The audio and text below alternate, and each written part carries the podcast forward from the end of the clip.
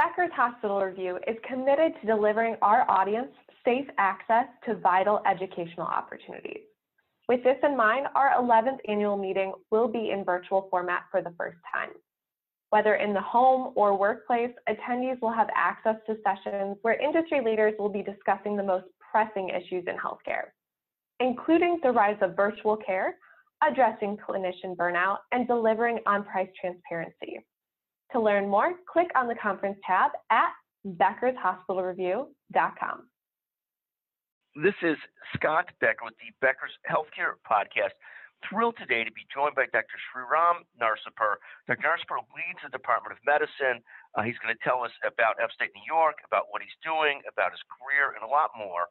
Dr. Narsipur, can you take a second to introduce yourself? Hello, and thank you, Scott. I'm Sri Narsipur. I have been in Syracuse, New York for over 20 years, but I grew up in Upper Michigan. Uh, I was trained in med peds in Massachusetts and then did a fellowship in nephrology in San Diego. Uh, worked in private practice for a little while, but since then ha- have been in the academic medical center environment with a fairly large academic medical center. I think the the uh, total budget's about 1.5 billion dollars. We are positioned in central New York as the only academic medical center, so we get a lot of um, uh, of work from the entire region, and it's been a very exciting time. Uh, a lot of residents, students, uh, a lot of uh, research.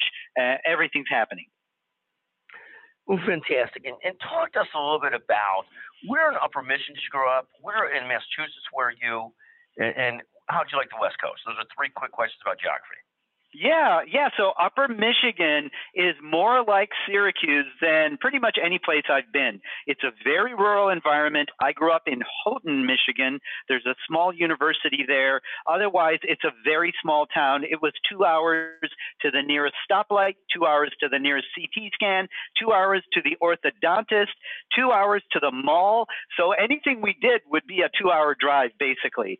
Um, and so then how, I. Where is that compared to like Traverse City or? Or yeah, yeah. So we're right. Traverse City and Petoskey are up uh, in northern lower the northern lower peninsula of Michigan. You have to cross the Mackinac Bridge to get up into the upper peninsula of Michigan, which is physically connected to Wisconsin.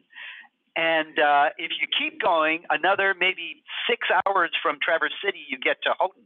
If you keep wow. going, you'll end up in Canada. And our TV stations all came from Thunder Bay. Everybody rooted for the Green Bay Packers because we were much closer to Green Bay than we were to Detroit. Fascinating. So you really were up in upper the Upper Peninsula. Fascinating, and and a lot of like uh, small planes to get back and forth at one time, or boats and everything. Fascinating. it was way up there. It's very rural, and it still is to this day. It's got its own charms. You don't have to lock your doors. Uh, that, but you know, if somebody had an accident, it was. You, I mean, if you had a snowmobiling accident, you were out of luck because it was really hard to get you to a trauma center, and there was no CT scan and all that. It's it's improved, but it wasn't that way. It, it, and, and talk to us about where in Massachusetts, and then you're on the West Coast too. Where in Massachusetts? Yeah, so uh, I went to medical school in Ann Arbor at the University of Michigan, and then I did a med peds residency in Springfield, Massachusetts. Uh, Springfield, Massachusetts is about 90 minutes west of Boston. Uh, it's a very nice program, very comprehensive.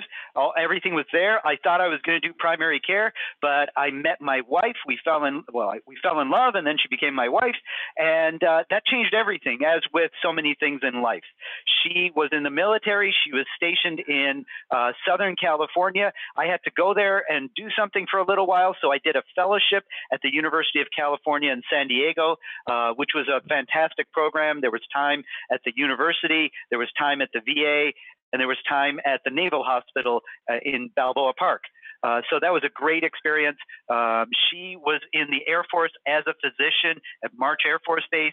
We loved we loved California, but we were uh, we had our first child there, and we were thinking about having a much quieter existence closer to our families in the Northeast. So we ended up in private practice. Each of us was in a separate private practice in Maine, in Auburn, Maine, and uh, that was fun, but it felt a little bit too far isolated. Um, and I and I think I wanted more of the academic environment, the teaching, the research, all the stuff that goes along with that. Journal clubs. It's very dynamic and challenging.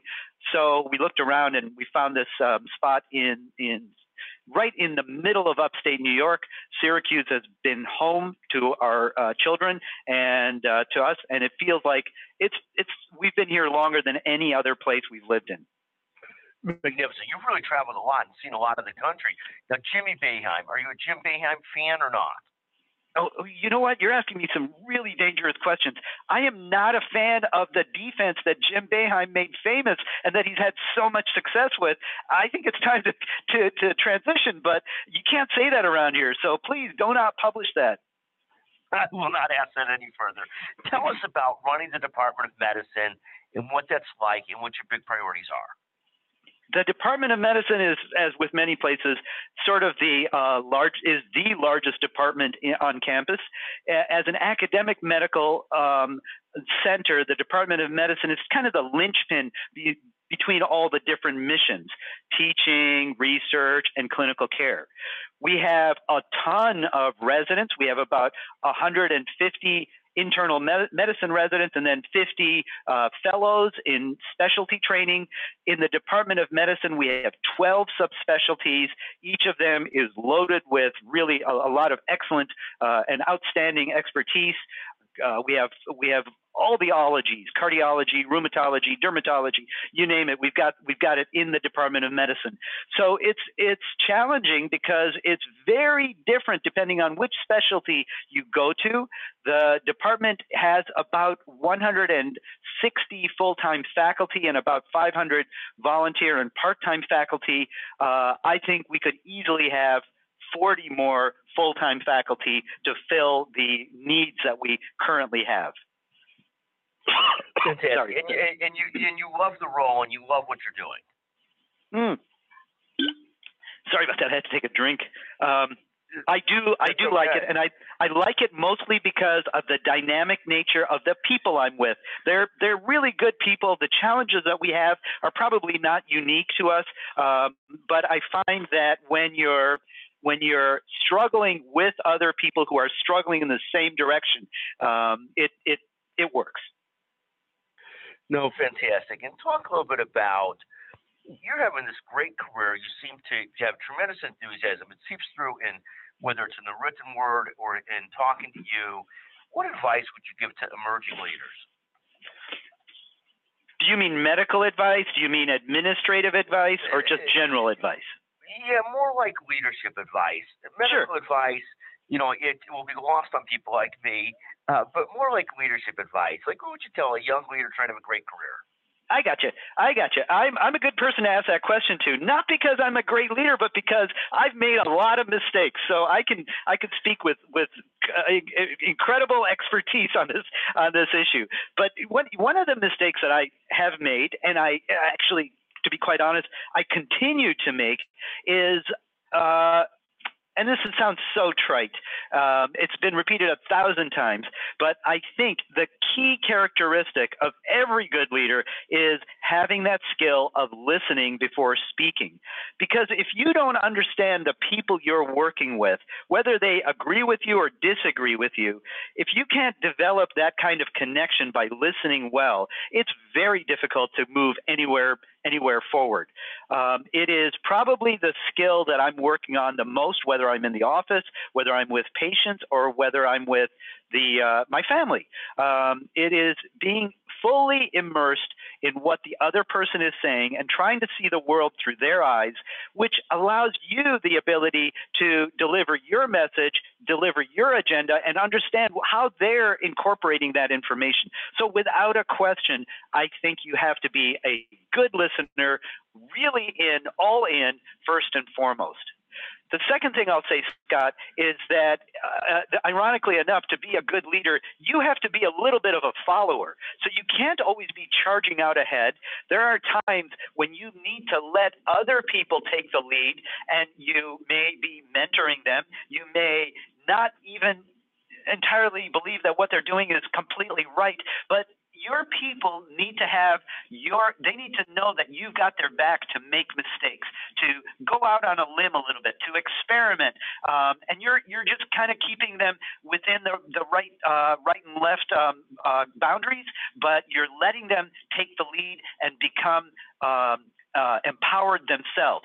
I think good leaders do that, and that's how they grow and nurture their people. So I would say the two two biggest things that I've discovered is being uh, being liberal in my uh, in my ability to allow others in my organization to take the lead when they might not even feel fully confident and supporting them doing that and listening at all times to both people I agree with and disagree with magnificent. So I, I, love those two pieces of advice, both to, to, learn to listen a great deal more and to know that some spots you're a follower, sometimes you're a leader, and, and, learn to follow when you have to follow, learn to let other people lead when they need to lead, and when it's good for the organization and good for the vision and goals. Just fantastic.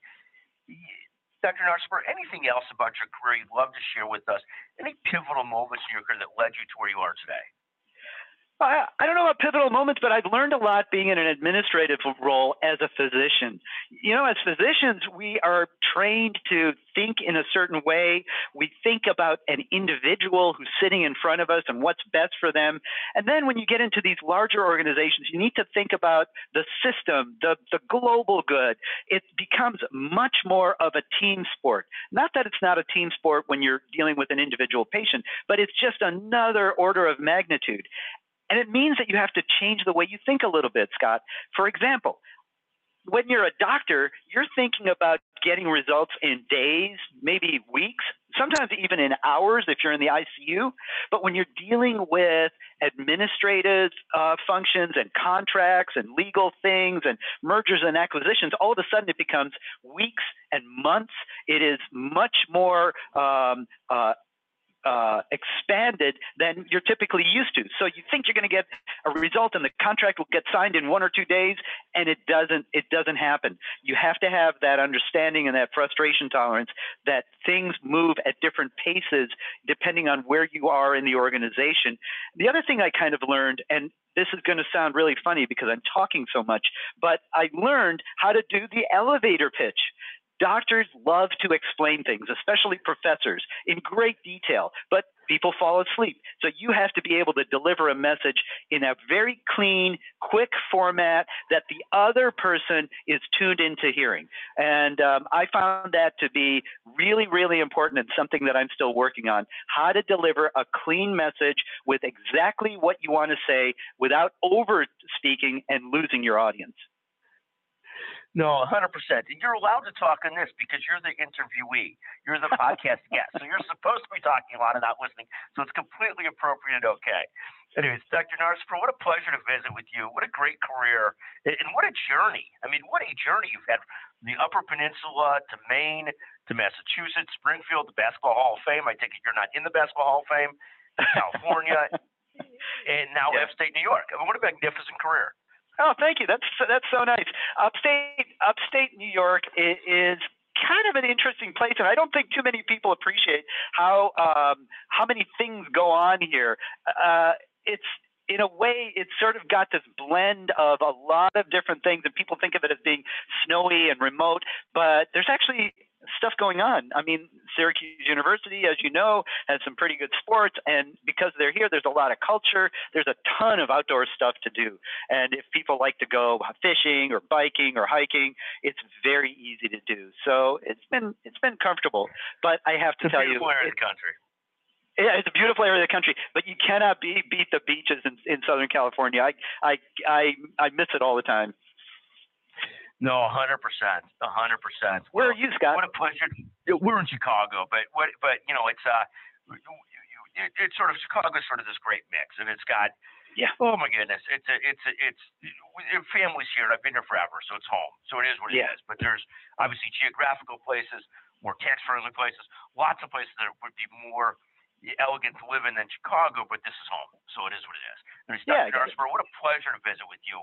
Just terrific. Thank you for joining the Becker's Healthcare Podcast today. Thank you. Have a wonderful day.